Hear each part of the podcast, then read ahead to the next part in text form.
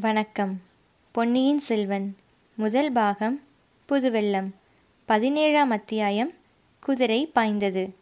ஒப்புவமை இல்லாத தன் சகோதரன் அருள்மொழிவர்மனுக்கு தகுந்த மணமகள் வானதிதான் என்று குந்தவை தீர்மானித்திருந்தாள்.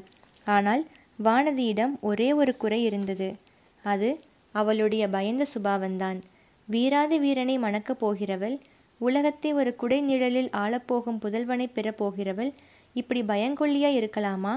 அவளுடைய பயந்த சுபாவத்தை மாற்றி அவளை தீரமுள்ள வீர மங்கையாக்க வேண்டும் என்று குந்தவை விரும்பினாள். அதற்காகவே இந்த பொம்மை முதலை விளையாட்டை ஏற்படுத்தியிருந்தாள்.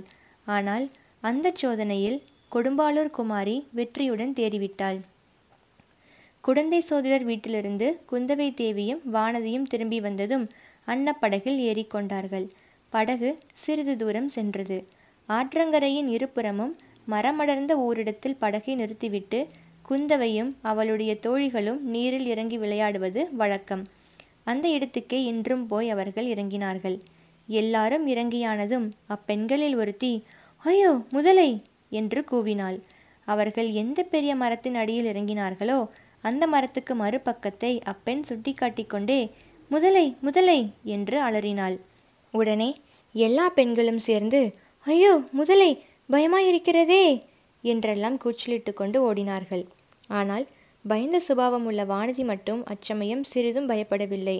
திறந்த வாயுள்ள பயங்கர முதலையை திடீரென்று சமீபத்தில் கண்டும் அவள் பீதி அடைந்து விடவில்லை. மற்றவர்கள் எல்லாரும் குந்தவை தேவி கூறியிருந்தபடி மிகவும் பயந்தது போல் பாசாங்கு செய்தும் வானதி பயப்படவில்லை. அக்கா முதலைக்கு தண்ணீரில் இருக்கும்போதுதான் பயமெல்லாம். கரையில் கிடக்கும்போது அதனால் ஒன்றும் செய்ய முடியாது. இவர்களை பயப்படாதிருக்கச் சொல்லுங்கள் என்றாள் கொடும்பாளூர் குமரி. அடி பொல்லாத கள்ளி! இது நிஜ முதலை அல்ல பொம்மை முதலை என்பது உனக்கு முன்னாலேயே தெரியும் போலிருக்கிறது யாரோ உனக்கு சொல்லியிருக்க வேண்டும் என்று மற்ற பெண்கள் கூறினார்கள். நிஜ முதலையா இருந்தால் கூட எனக்கு பயம் கிடையாது. பல்லி கரப்பான் பூச்சிகளை கண்டால்தான் எனக்கு பயம் என்றாள் வானதி. இந்த சமயத்திலேதான் அப்பெண்களை பயங்கரமான முதலி வாயிலிருந்து காப்பாற்றுவதற்கு வந்தியத்தேவன் வந்து சேர்ந்தான். குதிரை மேலிருந்து ஒரே குதியாய் குதித்து ஓடி வந்து வேலையும் வீசினான். முதலைக்கு முன்புறத்தில் வந்து நின்று அந்த கம்பீர தோற்றமுடைய மங்கை பேசியதை கேட்ட வல்லவரையனுக்கு உடம்பு புல்லரித்தது. அவள் தன்னோடு பேசவில்லையே என்று குழந்தை சோதிடர் வீட்டில் அவனுக்கு ஏற்பட்ட மனக்குறை தீர்ந்தது. ஆனால் அந்த முதலை அவள் பின்னால் கிடந்த திறந்த வாயுள்ள பயங்கர முதலை ஏனோ அது அவனுக்கு மனச்சங்கடத்தை அளித்து கொண்டிருந்தது. முதலைக்கு முன்னால் இவள் வந்து நிற்கும் காரணம் என்ன? அதை பற்றி சிரமம் வேண்டாம் என்று இவள் சொல்வதின் பொருள் என்ன? இவ்வளவு நேரமும் அம்முதலை கிடந்த இடத்திலேயே கிடப்பதன் காரணம்தான் என்ன? அந்த யுவதி மேலும் பேசினாள். ஐயா குழந்தையில் நீங்கள் அவசரப்பட்டு சோதிடர் வீட்டுக்குள்ளே வந்ததற்காக வருத்தம் தெரிவித்தீர்கள். அதற்கு மறுமொழி சொல்லாமலே நாங்கள் வந்துவிட்டோம். இதிலிருந்து சோழ நாட்டு பெண்களே மரியாதை அறியாதவர்கள் என்ற கருத்து உங்களுக்கு ஏற்பட்டிருக்கலாம். அப்படி நீங்கள் எண்ணிக்கொள்ள வேண்டாம். என்னுடன் வந்த பெண்ணுக்கு திடீரென்று மயக்கம் வந்துவிட்டபடியால் என் மனம் சிறிது கலங்கியிருந்தது. ஆகையினால்தான் தங்களுக்கு மறுமொழி சொல்லவில்லை. அடடா! இது என்ன இனிமையான குரல்? இவள் பேசும் மொழிகளை கேட்டு என் நெஞ்சு ஏன் இப்படி பொங்குகிறது? தொண்டை ஏன் விக்கிக் கொள்கிறது? குழலும் வீணையும் மத்தளமும் போர் முரசும் கூட இப்படி என்னை கழிவறி கொள்ளச் செய்ததில்லையே?